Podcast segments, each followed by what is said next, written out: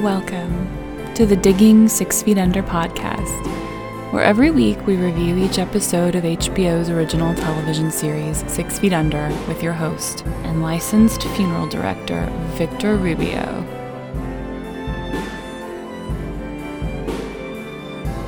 Hello and welcome to the Digging Six Feet Under podcast. I'm your host and licensed funeral director, Victor Rubio.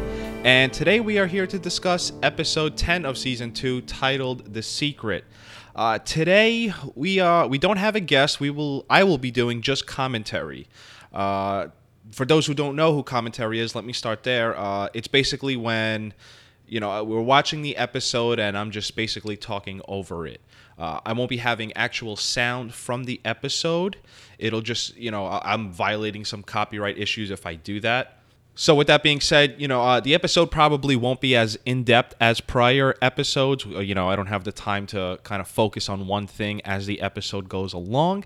It'll be more just me flying off the mouth. Uh, I do have some notes of stuff I wanted to touch upon, but for the most part it'll just kind of be whatever i see on screen if it reminds me of something uh, whether in the funeral business or just kind of like you know my take on the show thus far you know and i'll just be kind of going like that uh, a couple things that i wanted to discuss just before we get into the actual episode uh, we're drawing close to season three, and uh, this making this an open invite to anyone who wants to guest on this show. Uh, you know, I've getting guests is exhausting, and you know, trying to pair up your time with other times. If you noticed, I've had uh, Sean from a prior episode. He's from Australia. He's like a day and a half into the future. Uh, the episode last week, Mohammed, uh, he was, I think, half a day, uh, you know, in the future. So, you know, there's a lot of work that it takes to get two people to pair up but with that being said, uh, as far in advance I can know ahead of time, if you want to guest on an episode, please let me know. Uh, you know, I like to be inclusive, not exclusive. So uh, right now I have episodes one, two, and four for season three are taken. Uh, as for the rest, if there's anything out there that you know sort of interest you uh, definitely email me i'm at digging six feet under at gmail.com or you know you could hit me up on twitter i'm at uh, digging podcast and let me know what episode you'd like and we could pair up. Uh, i try to make the process as easy as possible. If you're someone who's been thinking about podcasting or you know you just want to get on and have something to share and you know share your feelings or thoughts on an episode uh, i make it as easy as possible. You know it, it, the bare minimum requirement is an internet connection and you know even those headphones that you get with your phone with the mic you know right by your mouth um, that works uh, you know, we, we make it work one way or another. So if you're interested, definitely please let me know. And, uh, you know, with that being said, we could kind of jump right into it.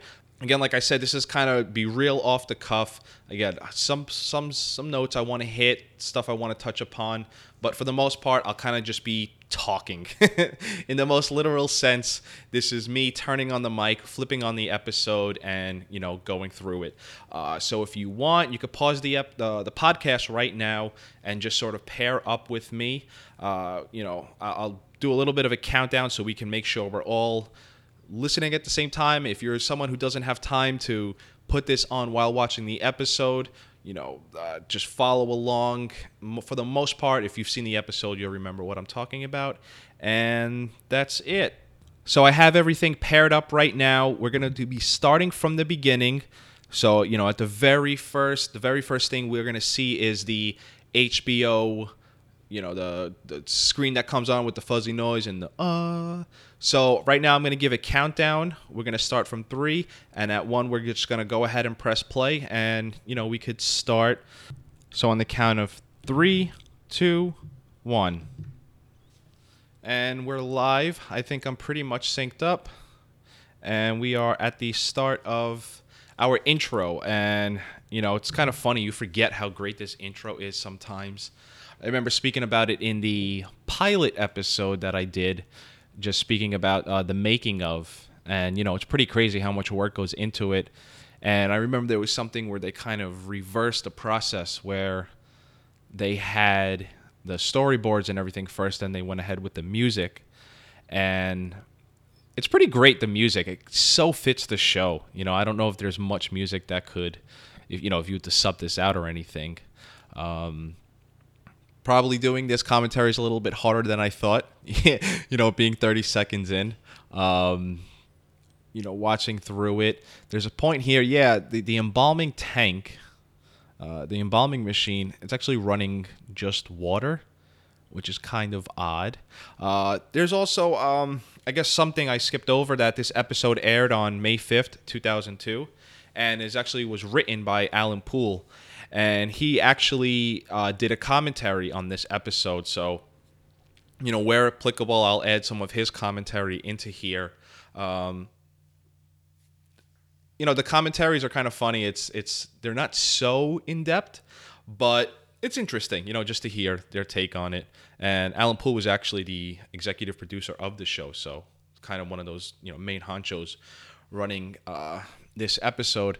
Uh, it's funny, how our uh, Death Capsule starts out, and it's probably the simplest one I could remember from Six Feet Under. You know, just a, a, a guy taking out his garbage, and he has a, a, heart attack of sorts. You know, and you know uh, what's funny about this uh, reminded me. Uh, I one time, oof, God, probably five six years ago, I actually found a dead body.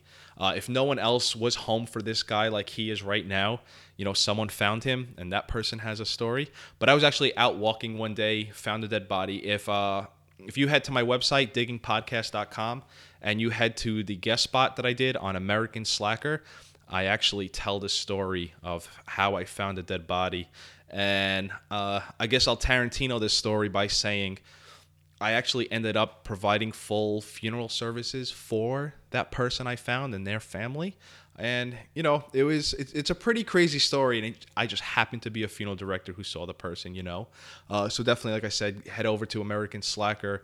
Uh, you know that episode is on my website. Definitely go check it out if you're interested in hearing uh, that type of story. But we see here our episode starts out with claire and she's taking pictures of a deceased in the casket and you know claire's sort of in there for her newfound love of photography i actually had a friend who wanted to do this, and out of respect for the deceased and the funeral home, right? Uh, we kind of did the same thing, just without a deceased in the casket.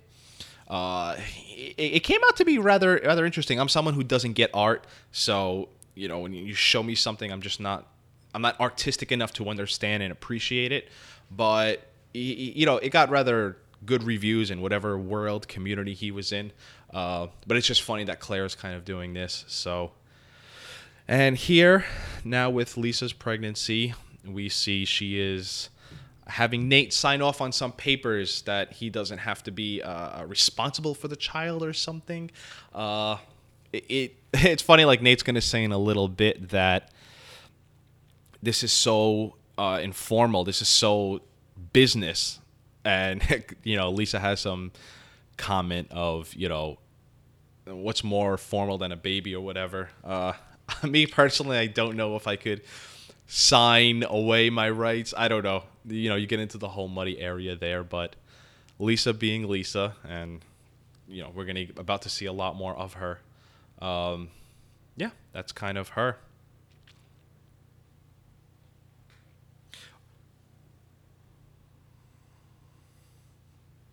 You know, something that's funny about Keith's place is it's so nice. You know, they got the, the just a beautiful place, and I, I wonder if that's what you could afford in Los Angeles on a police cop salary.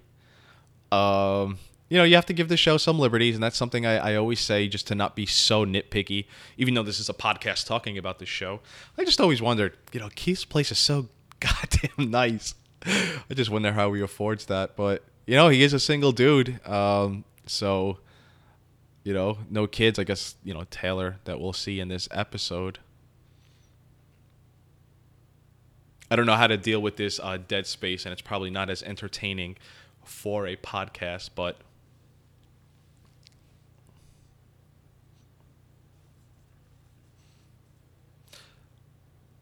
Something uh, before uh, Lisa had said that a dead body looks so perfect.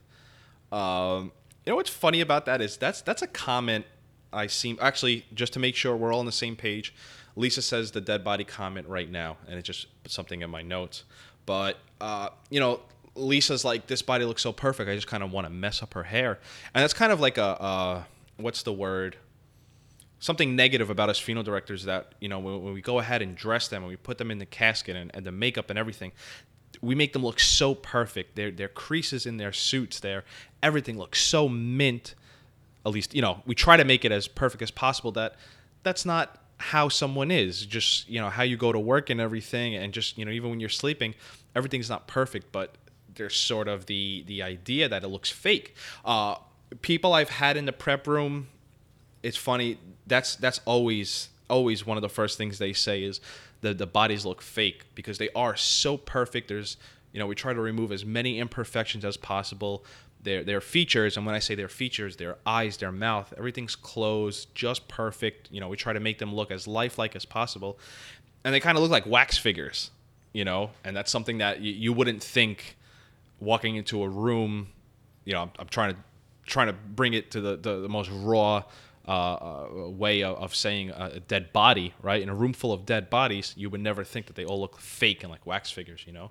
But it's definitely um, something interesting if you've never been in a prep room. Ruth and Nikolai here. I love Ruth. Something on this rewatch where I, am I have to nitpick everything and I, am really dissecting it. Uh, I just love Ruth. She's so she's so adorable in how she's just trying to connect with everyone and, and her journey. And just Frances Conroy. I mean, probably the, the most amazing uh, job of acting on this show to me and it's just great how she kind of bounces off Nikolai or anyone, any of her her love interest, you know.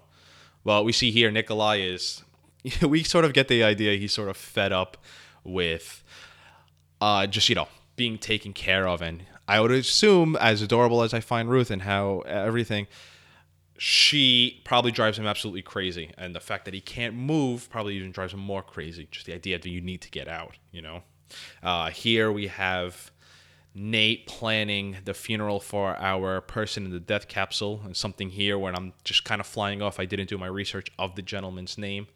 But, you know, they're here. You could see Nate has no idea how to plan a Buddhist funeral. I've never done a Buddhist funeral. I've been with other funeral directors who have done a Buddhist funeral. Um, so if I if I had this family, I would kind of lean on them. And we'll get to like some of the parts of it later on in the episode when you know they have the funeral. Uh, there's something coming up here. Nate's just talking with the family by himself, and yes, here it is.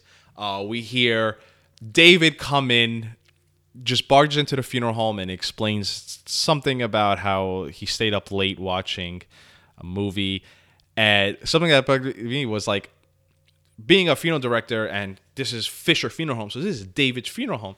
You would never barge in the front door of your own funeral home and just be yelling out what you did. There's always a family inside. There's always something going on, and to just barge in and just you know, there's probably a family there.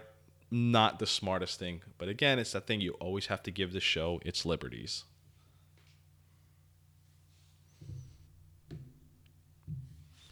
I do love though that David kind of goes from talking about his personal life straight to funeral director, and he's good at it. You know, that's really funny that he could kind of turn that switch on and off. And we walk into Nikolai's place here. Uh, Ruth is here to drop him off, and we'll see a little bit later. He's here. She's here to clean up.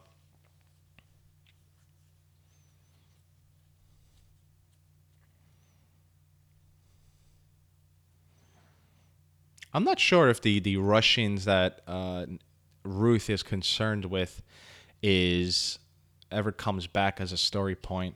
I'm not too sure of that. it's funny, Nikolai's thanks but no thanks on your help. I'm sorry if this if the dead space in between me talking is is not is not filling the space. It's just doing this commentary is a little bit harder than I thought, but I hope I'll keep it somewhat entertaining. That you hear in the background is my ice maker that I try to mute out on every episode, but fortunately didn't work here. That's the way Nikolai's place looks exactly the what I pictured. Like if you made me create it, it would look something just like this. Sloppy and just more not morbid, dull. Uh, here Claire is in the photo developing room. Uh, what part of my notes that I had here, and again, I didn't do much research for this episode, so uh, something that I always wanted to know is what's the fluid that they develop pictures in? It kind of looks like water. Um, I just always wondered what, well, I guess what that process is. Does it, does the water bring out something in there? You know, if you're a if you're a photographer, I had Muhammad on a prior episode. Maybe I should have asked him. But I also imagine too that these are this is a rather old method of doing this. I wonder if this method of, of developing pictures is still uh, intact to this day.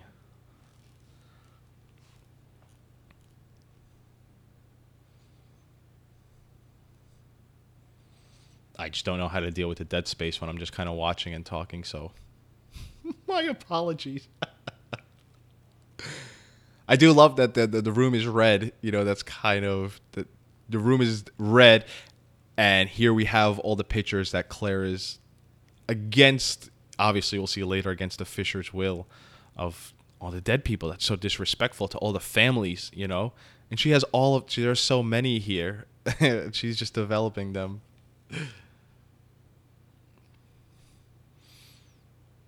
I wish people at Claire's age could see how little it matters what college or whatever you go to. I have to imagine today in 2017, it means less than it ever has. You know, back when I was in college, so you're talking 2003 ish, um, I felt like that started to matter less.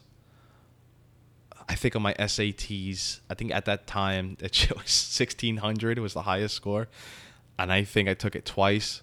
I think the first time I got like a 900. The second time I was so prepared. I was so studied because I wanted to get, I think, a thousand. you know, I really shoot for the stars, and I think I did lower. I think I got like an eight thirty, which is maybe why I'm a funeral director now. Uh, here we see Brenda. She goes to see a therapist, and uh, there's two things here. That's why my mind's scrambling. Okay, so one, uh, the actress who plays Brenda's therapist it's actually funny and it's something I've always wanted to talk about. She is actually she plays the the female lead in A Nightmare on Elm Street 2, uh, Freddy Krueger. Uh, I believe it was called Freddy's Revenge. And just something that's funny about this is uh, this podcast I imagine this, po- this this show rather I imagine touches people in the gay community just because it's kind of one of the forefront shows on on you know network television that was this large. I imagine David Fisher was you know one of the first characters to be like that. To correlate that to a Nightmare on Elm Street 2, it's so funny. If you've ever seen the movie, it is. Uh, let me set it up. So, a Nightmare on Elm Street 1 came out 1984, I believe, and it just was such a hit. The, the idea of that kind of movie, and it kind of, you know, it spurned, God, I think 11 future movies. Uh, so they put a second one into production really fast, and it was really poorly done.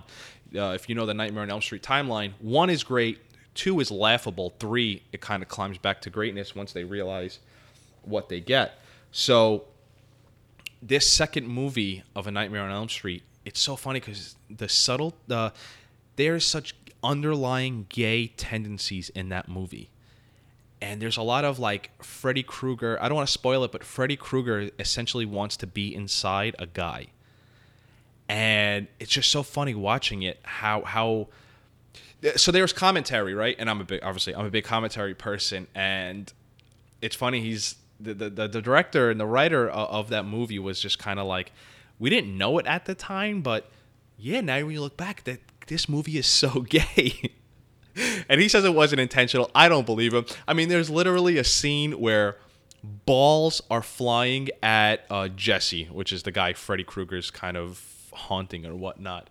Um, just if, if, if you're someone who's interested in that kind of stuff, uh, it's a total movie that you could put on and laugh with your friends. It's not scary at all. Uh, I, I, became a huge Freddy Krueger fan and, and just all, you know, all the, the, the culture around it. I mean, he even released a music album when I say him, you know, the, the character. Uh, so definitely uh, check out A Nightmare on Elm Street 2. It's one of my favorite movies because of how laughable it is, uh, and, and, the soundtrack's great too. um, but actually, to get back to our episode, right? Uh, it's amazing Brenda being seeing a therapist here. You know, it's kind of like, like I have written here. It's like a clusterfuck of a chess match. Brenda's trying to kind of outwit the therapist so she can rationalize what she's doing. Um, you know, it, it's funny, like you see, like every time Lisa writes something down, Brenda rolls her eyes. You know, she's she's overpowering the therapist, so she could kind of say, "See, it's okay what I'm doing." Um, I also like the added touch of Brenda not knowing that this was a sex therapist. You know, Melissa kind of just sent her off, and she kind of finds out during it that it was a sex therapist because even Melissa thinks she's a little too out of hand.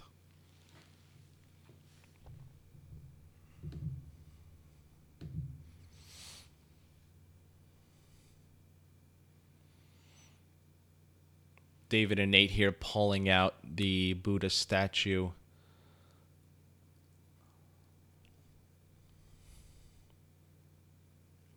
David's David being so morbid, seeing the statue and saying, "I wonder if anyone's ever poked out their eye."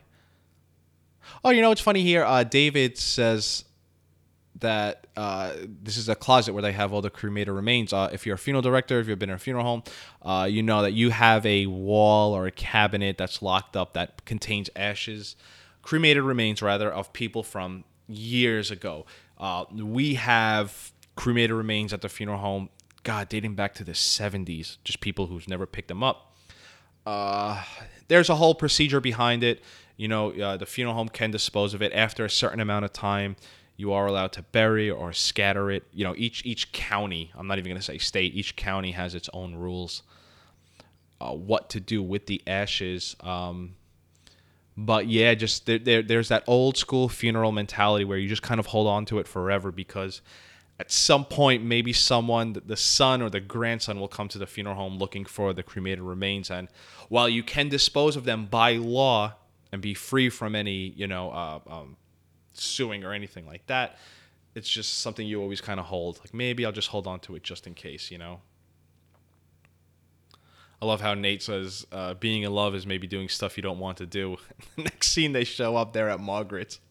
Uh, something here I picked up from the commentary and what's funny here is I'm commenting on the commentary on my commentary. Um, but yeah, the drinks she makes, it's this green with this sort of kind of like pit from a pit from a fruit in the middle. Uh, the director intentionally made the drink look disgusting because it's going to show up in a scene later on in the dream scene kind of just make it so gross. It's just something that sticks out. And that's kind of how dreams are. I always say, I always say on every episode that there's a dream scene that Six Feet Under does dreams great. Just randomness picked out from your day fit into one episode or one dream rather.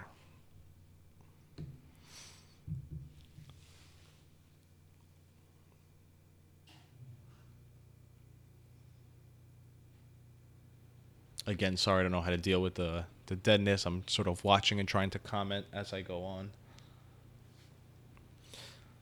So Bernard, uh, Nate, Brenda's father comes back into the picture. I couldn't imagine being in a relationship with Margaret. I think she would mind fuck me 17 different ways every day with every comment. I don't know how any man could stand her. I guess furthermore, Brenda too, right? God, just how awkward would it be sitting there with your in-laws and they're talking about how incredible their sex life is.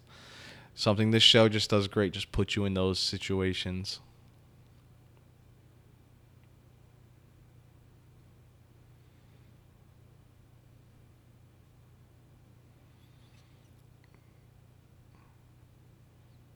Wow, look at that. Uh, the Bernard was actually one of Margaret's patients. I wonder if there's a, a, a law that's being broken there. Dating your the therapist dating a client.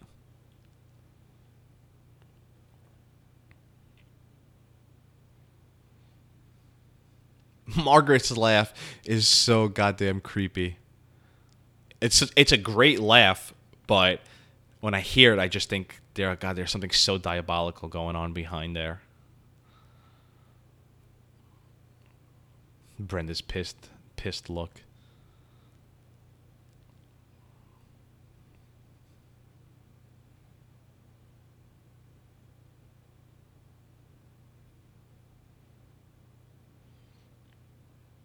God, when you have Brenda and Margaret talking on screen, it's like I said uh, an episode or two ago. The two of them is just one big mind fuck. Their conversations are so so fired. Fi- you know, if I put if I lit a match between them, I feel like the fucking world would explode.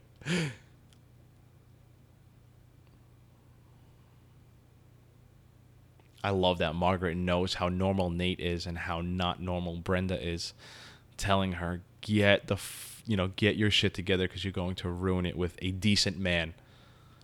And it's funny how Nate is a decent man in in this world of Six Feet Under.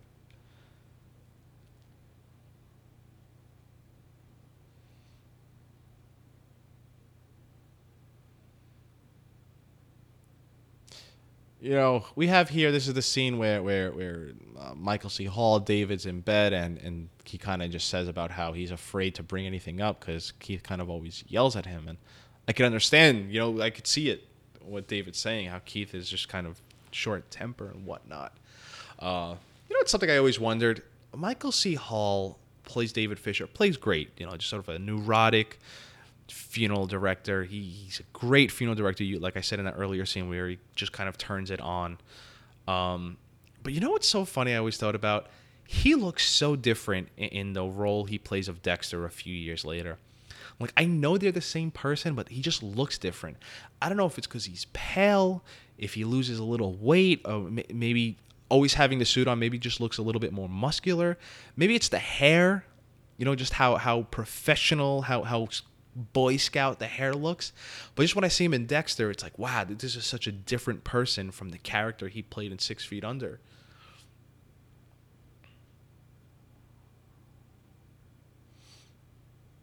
Something I always wonder too. I guess let me throw that out there to people to wonder is uh, I, don't know. I guess there's three ways to look at it. Is Michael C. Hall or or Dexter or David Fisher are they attractive? Is he an attractive person?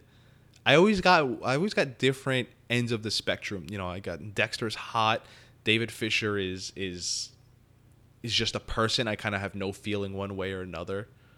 Um, this is something I've always interested in. Nate uh, kind of walks down to the prep room and he hears a kid laughing. I would shit my pants if I was walking towards the prep room and I heard a kid laughing. But we see here Rico is playing with his son in the prep room, which, again, giving the show its liberties, why would you play with your son in the prep room? Hmm, you see the kind of look Nate gives towards Rico and his son, just kind of adoring and processing the idea of having a son or child, rather. You know, it's funny here. Rico asks Nate to take care of the body, but Nate can't have him do it and I've never seen someone so allergic to work like Nate is.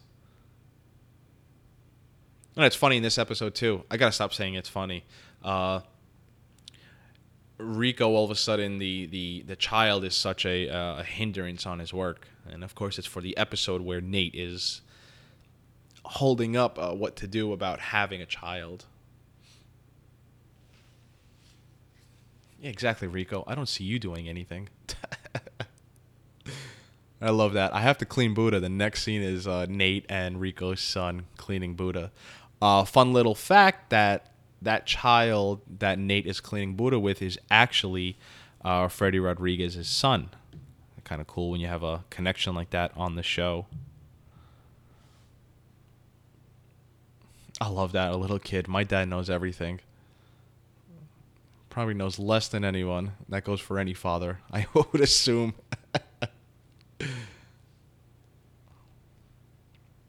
the scene here when Nikolai's watching TV and Ruth sort of barges in uh, from the commentary, it intentionally shows the son and the mother in a picture frame. And we're going to see later as Ruth cleans up, that picture is also intentionally put down. Just, you know, Ruth kind of trying to impart her way into Nikolai's life. Nikolai, I don't need my house to sound like fake lemons.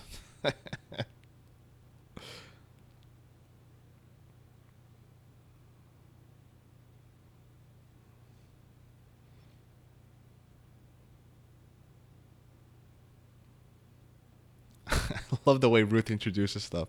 Isn't this fun? A surprise sleepover.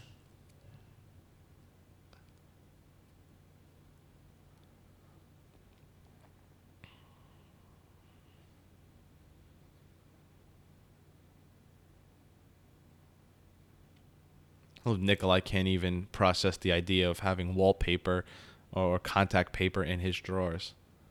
And it's funny that's stuff that you need a woman's touch with. You know, there's a reason why you have to decorate it. It just the place feels nicer. It's more presentable. Here we see Claire gets an F for her project in English class. Two things about this. One, why would she give in art for an English class as a project? And why would you be surprised when you get an F? I understand trying to make a statement, make that statement and take that F and, you know, then then rail against him. But second, I find it totally weird that Claire handed in a picture. And that's funny too. Like everyone knows Claire Fisher is the daughter of Fisher Funeral Home. So it's funny, like, how did the teacher not say anything like, how what are you doing taking pictures of dead people and and handing it in as a project? Like these are people in our community. We know these people. Uh, what are you doing taking pictures of me? it as a project, you know? I just can't believe they didn't kind of touch upon that. But it, they will get to it later.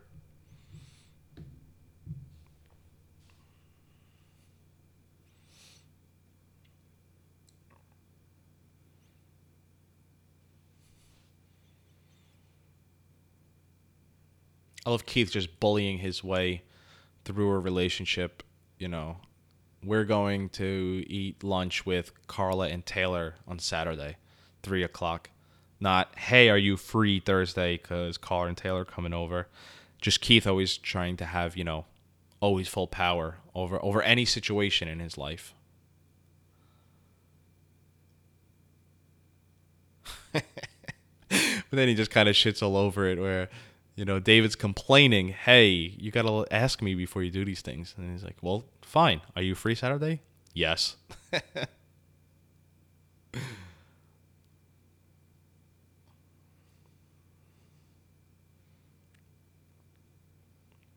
Something I don't know if everyone knows about kind of the six feet under law lore or or the just kind of like the stuff surrounding it. But Melissa here, this actress actually died being that this is her last episode, she kind of, you know, Brenda swears her off. Uh, she actually died, you know, within a year after filming this. She had something similar to Nate's AVM in real life, and just kind of creepy. Um, am I gonna say she's a great actress? No, I'm not. I'm not from the Six Feet Under, you know, uh, production crew or anything, so I don't have to say everything's great.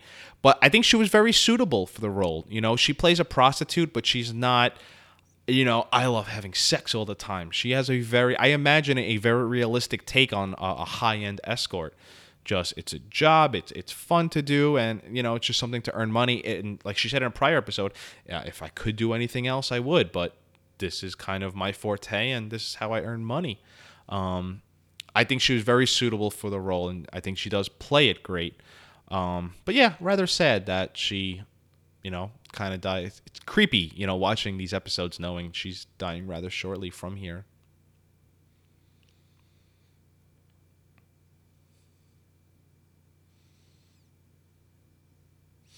You know, it's funny too from the commentary that every single scene with Brenda and Melissa, they're always drinking. They're always just trying to take themselves out out of reality just a little bit. Back to Nikolai's place, uh, Ruth has all cleaned up, and what's funny to me is Nikolai's place cleaned up doesn't look that much different from when it was messy before. Now, like I said, that that picture of that family is intentionally gone. Ruth putting it away, trying to impart her way into Nikolai's life.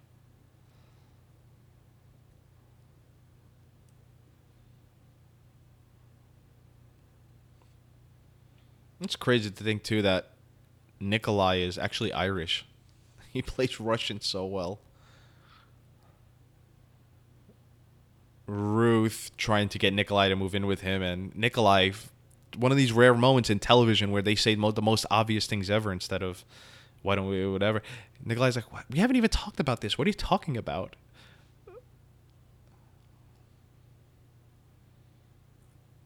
I love that too, Nikolai. I gotta stop saying I love that. That's such a this episode, six, the Digging Six Feet Under podcast, where Victor talks about things he loves.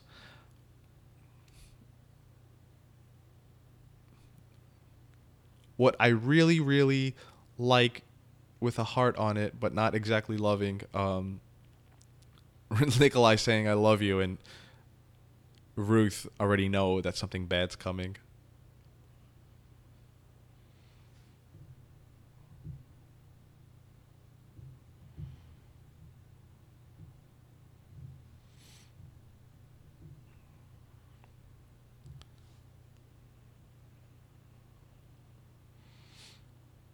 Look at that in the calendar. It says February 2002. They shot this two months before release. Hmm. When Ruth is gone, the Fishers have cereal because they have no one there to make them dinner. oh God! And they're drinking water with cereal. Seems like such an odd combination. Water in glasses, rather, not water in the cereal. They're not that criminally insane. Nate here finds Claire's little photo album. And again, always giving the show its liberties. Why would Claire just have that out? She knows. And you can be the beginning of the episode. Claire Claire hears someone come in, so she kind of hides her camera. She knows that this will uh, rile them up. Absolutely hilarious and six feet under humor here when Nate's going through the book and he's like, "Oh my God, this is Mr. Smith. Oh my God, this is Mr. Whatever. God, this is Mr. Vasquez." And David, you know, sees, "Oh, this is Mr. F- give me a fake name. This is Mr. Sonic." God, he looks so good. Rico did such a good job. It's really funny stuff from David. Nate isn't really mad at Claire for taking these pictures. He's just kind of frustrated what's going on with life right now.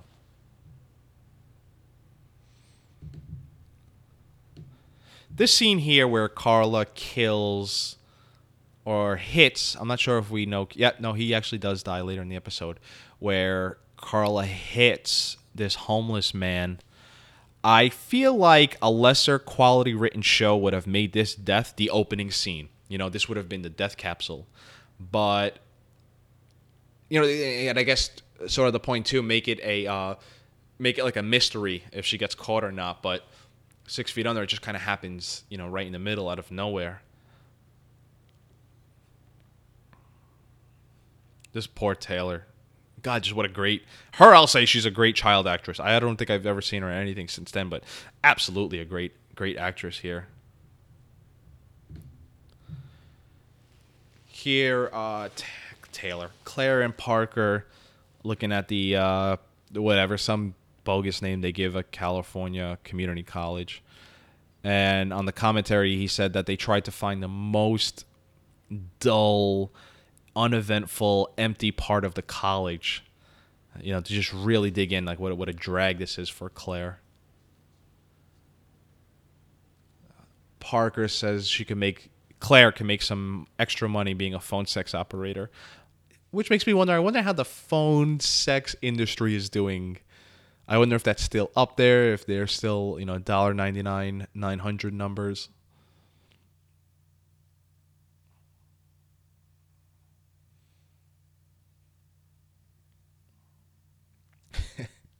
a funny touch at the end where Claire uh, Parker takes the number for the phone sex operator.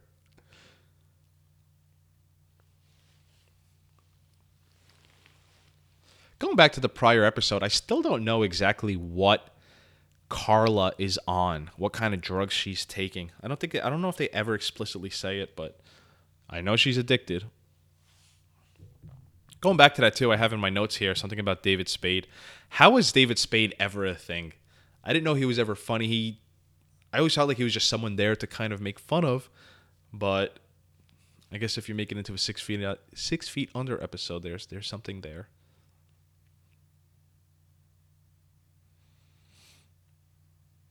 And again, Taylor, this actor is just so great.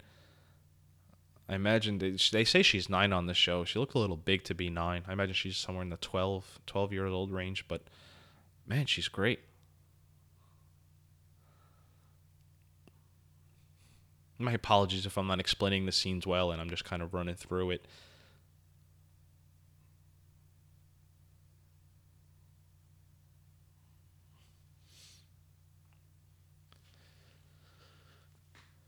Keith here complaining about how late Carla is. Uh, on the commentary, they said that uh, Keith's apartment, they kind of moved the door around. Uh, how each show, you know, if you ever see behind the scenes of anything or the way they shoot these shows, you know, they kind of have a studio and something they'll just kind of move the walls around to to shoot scenes. And they said that uh, Keith's door here where he lets Carla in kind of moves to make it easier in later seasons. It's a little behind the scenes stuff. But here, uh, Carla and Taylor come in, and you know it's funny. You see Carla and David, and I'm sorry, Carla and Keith in the background. And as soon as Taylor walks in, she runs to David, sort of, you know, just get me away from the the what's Keith's last name on the show? Keith Patrick, I think that's his name in real life. Get me away from the Keith and Taylor family. Keith and Carla, jeez, this is what recording live sounds like, people.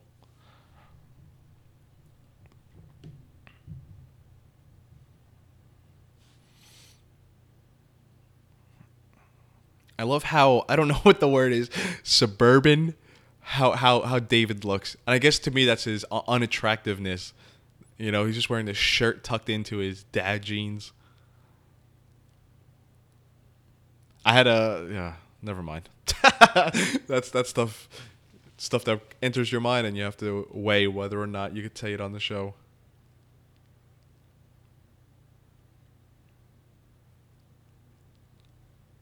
If I was David, I would have definitely believed Taylor here, where she's jumping on the bed and she's like, "My mother hit someone." Just put on that serious face, and it's like, "Nope, just kidding."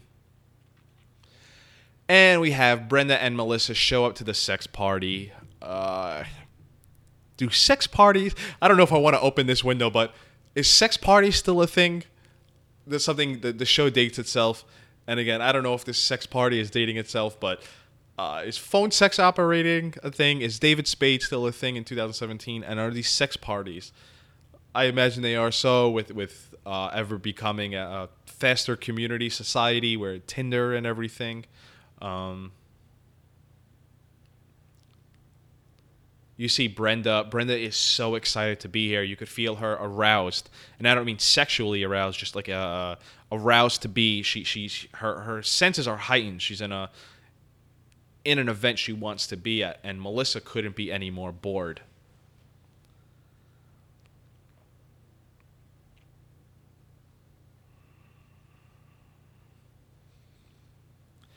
During the commentary, they had said how, or rather, Alan Poul had said how, you know, there's a lot of extras in this scene. I'm looking right now, and there's eight, ten, ten extras in this scene, and half of them are naked, half of them aren't uh, they said shooting this was rather tough because the extras were very willing to, to go ahead and, and act before you know while they're setting up their shop that they kind of had to go around to people like you know hey please put on your clothes uh, please don't don't don't start until we say. Um, that's probably funny stuff and funny to be around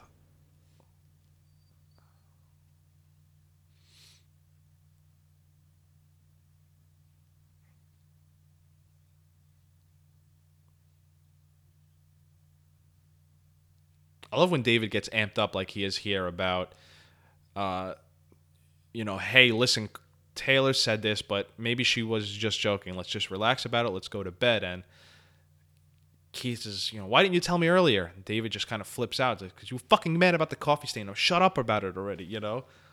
I love when David gets to snap like that. This episode should really be called Things Victor Loves in Six Feet Under. So here we get the dream scene of Nate's aborted uh, a sex life or, or, or whatever. Uh, so creepy. You know, this sweet little girl, and she's, remember me? You tried to have me killed. You had me killed. You know, Six Feet Under and Sopranos do the best dreams, in my opinion. Like I was saying earlier, just the randomness of stuff kind of gets plucked where you know, you're walking by your day and and you just have like a green pen for whatever reason, and it's something you don't ever even think of, and if it's never get brought up again in your life, you would never think about it. But that green pen will make it in your dream, and I think Six Feet Under and Sopranos always does that best. And like we'll see here, uh, that green drink earlier from Margaret's with, with the the nasty pit in it, and just it being green, uh, shows up in Nate's dream here. If you are someone who is pro life or how do I say this the right way? If you wanted a brutal commercial for, for promoting pro life, I imagine something like this would do wonders. I guess that's kind of on my mind because uh, this Kendall Jenner or, or Kane, Kylie Jenner uh, Pepsi ad just came out, commercial rather, and you know the, the amount of levels that that commercial had to go through, amount of people. You know, there wasn't just one person who signed off on that. There were layers, layers, layers of people how did they not know that that there was going to be backlash against it? But I imagine too that they wanted this backlash because everyone's t- look at me. I'm fucking someone who doesn't care about that stuff, and now here I am talking about it on a six feet under podcast commentary. Fuck, they won.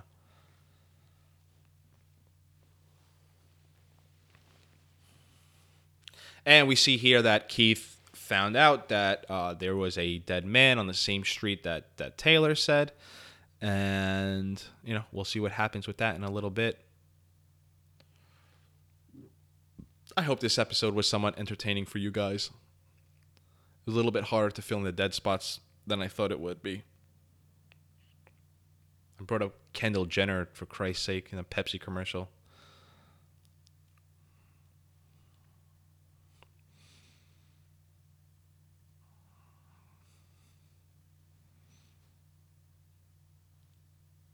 Love it so dated.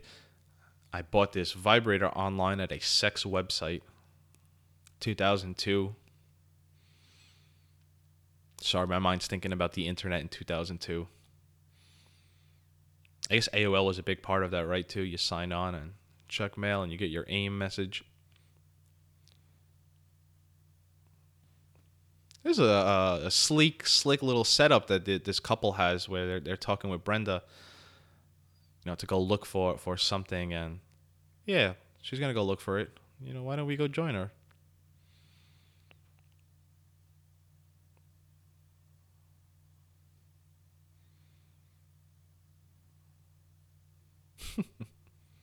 this isn't this isn't quality content at all. I'm just laughing watching the screen. But here, uh, the guy, you know, like you said, he kind of tricks, not tricks, says, you know, to Brenda, hey, why don't we go help her look for that thing? Which is, you know, an invitation for a threesome for the three of them. Which, I mean, how out of control is Brenda at this point? And to think this is, what, a few hours before her uh, bridal shower? It's pretty intense. So here we are at the uh, Buddhist funeral, and Nate makes a comment about how you know someone just threw a 20 in the casket. Um, a lot of these traditions are rather true. They did consult a, a buddhist funeral a, uh, a monk rather uh, regarding these these situations and scenarios. Um, there's a lot of that. The the the the monks are big tippers but it's kind of like a, a sign. There's this thing if you know about it it's called red envelopes and they they're very generous they're very appreciative of your work Claire has a little freak out here about the family taking pictures of the deceased. You know, kind of why can't they do it? I mean, first of all, that's not your fucking family. And secondly, uh, I've noticed uh, Asian and Caribbean cultures.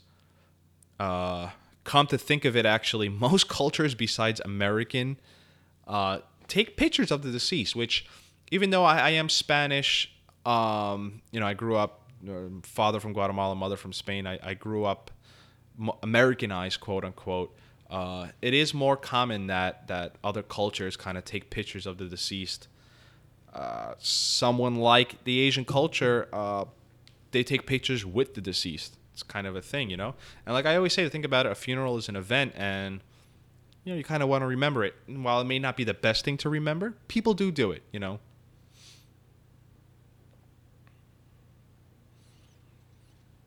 This thing with the the hands in the water and uh, you know to to cleanse them of their their life. Uh, I've never seen this, but I'm not saying it doesn't exist. I imagine it does.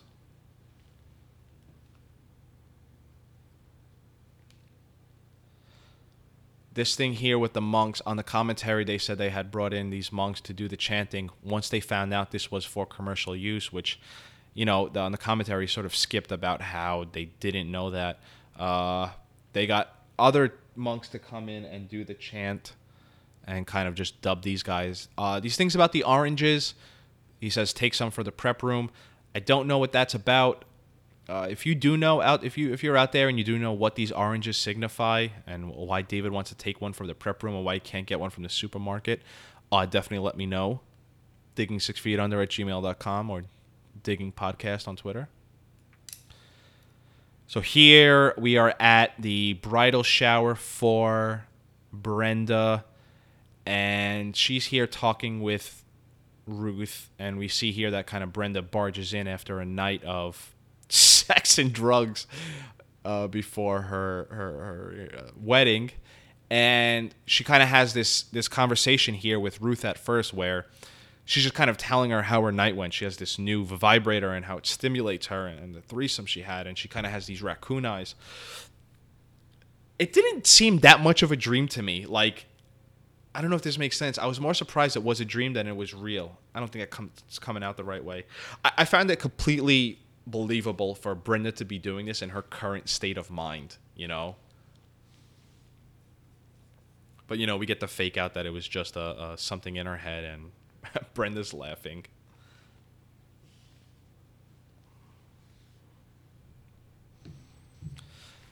So we see here after that that Brenda explaining her night was just you know sort of in Brenda's head. Uh, Ruth here just kind of really unloads emotionally unloads on Brenda about how much she appreciates and and uh, idolizes Brenda, and it just kind of tears through uh, uh, Brenda's Brenda's soul about how how bad of a person she is for what she's doing. But uh, on on Ruth's front,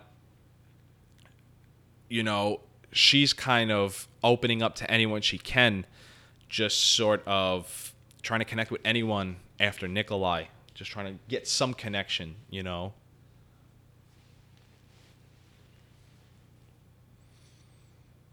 Brenda can doesn't even know how to do it, how to how to take this compliment.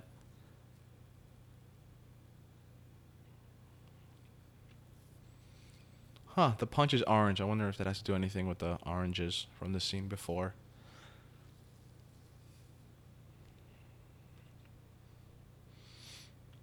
Ruth being ever so motherly. Claire is a little tired, a little sick.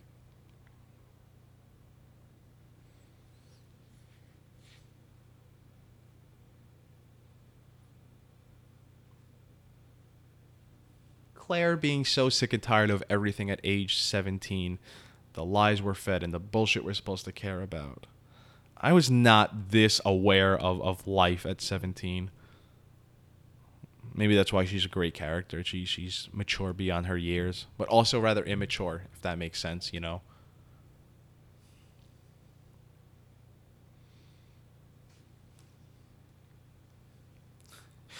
And something that my apologies. Something that is great about Six Feet Under when when we take two characters and that would have never otherwise met. And it's odd to think that Brenda's father and Nate's mother would have taken this long to meet, but they meet and it's so funny. Bernard is so comfortable in his own skin, and Ruth is so uncomfortable in her own skin, and she's rather timid. Where Bernard is just here, you know, like I said, uh, Bernard's here in his robe, and Ruth is, you know, all dressed up. Uh, here he comments about how depressed you know how depressed Claire is, and just kind of, you know, how is he so quick to categorize her? How does he not know she's just depressed? Margaret did say it earlier too, right? Where she's just like, you know, are you always this pale or are you just miserable?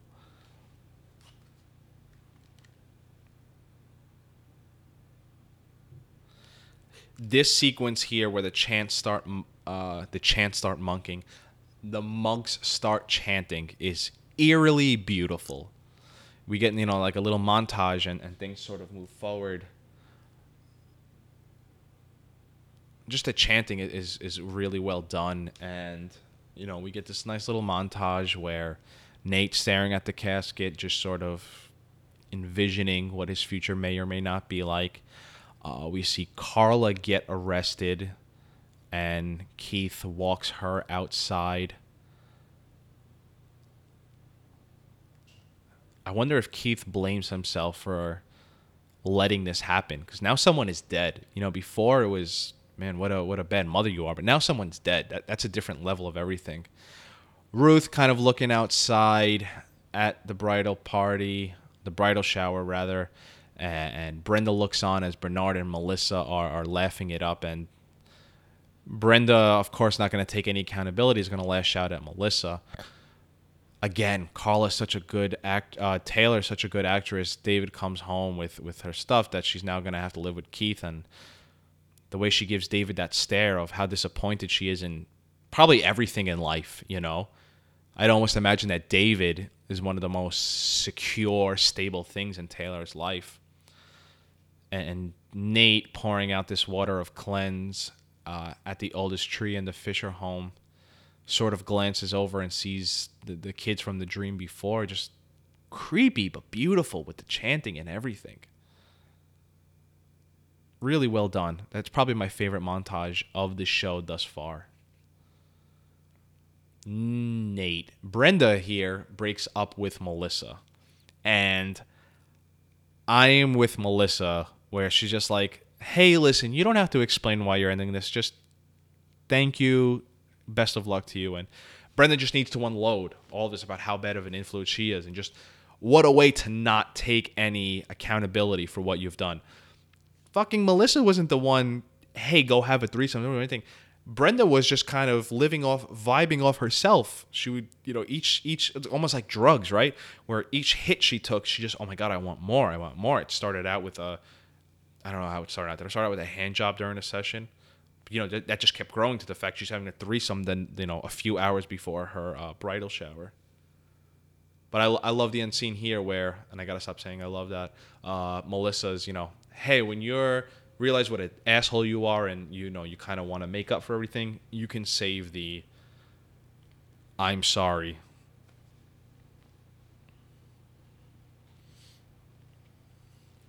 nate here uh, realizing he wants not realizing that he's come to I do want to be a part of this child's life and I'm going to be a part of this child's life.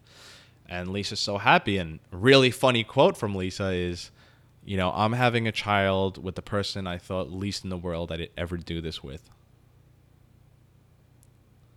Almost kind of makes me want a, a, a Nate Fisher prequel to the show. you know, the, the college years of sorts.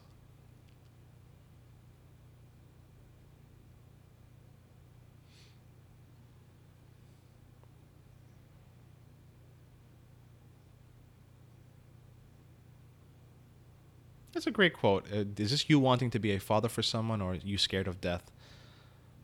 I know. Does it matter which one it is? I'd imagine so. You know, uh, dating and you know the question, do you want kids? And it's sort of like I like kids. I could be, you know, I could be a parent. The question should be, do you want to be a mother or do you want to be a father? Not do you like kids? Because uh, how do I say this without sounding so brash?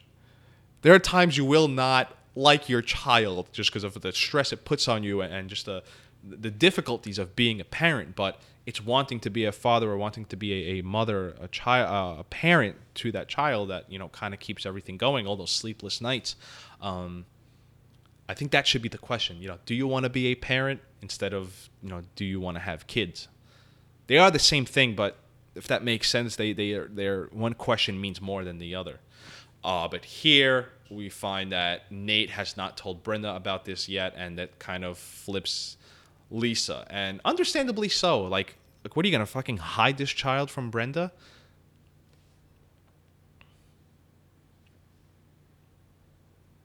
Although I think there would have been more. Let's work on a plan to tell Brenda, or maybe Brenda at this point in your life, if you're going to be a father, even if me and you are not going to work out, meaning me and Lisa, Nate and Lisa, uh, you know, let's handle that together or whatnot. I don't know. I've never had a child, so I couldn't imagine how I would handle something like this. Is that the end of our episode?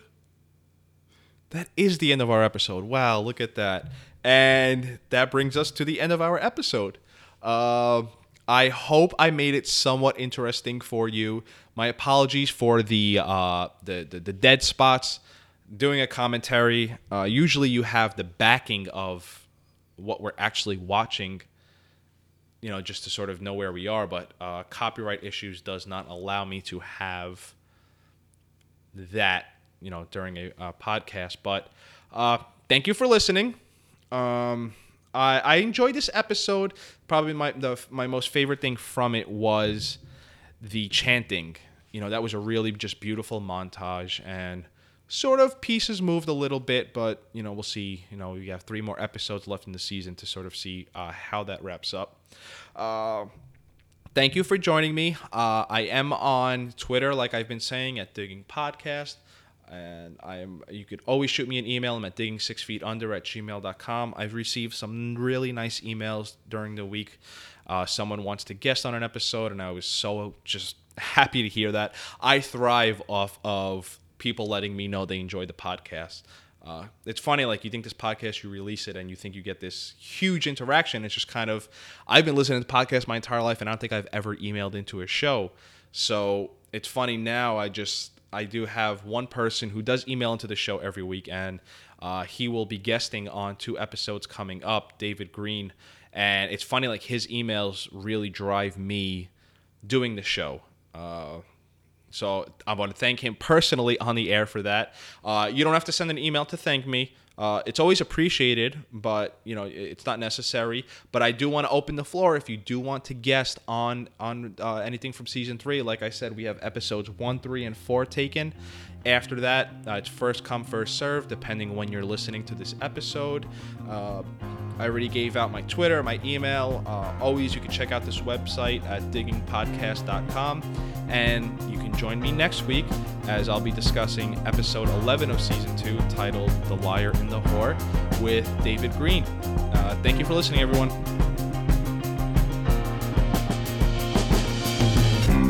Thank you for listening to the Digging Six Feet Under podcast. Join us on the next episode as we review each episode of HBO's original television series, Six Feet Under. Please search and subscribe to us on SoundCloud and iTunes under Digging Six Feet Under.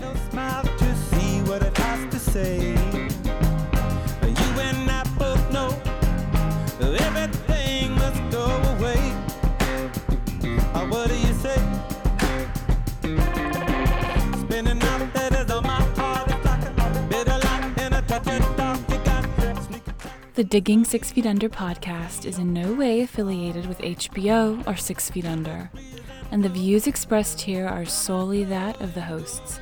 No infringement is intended.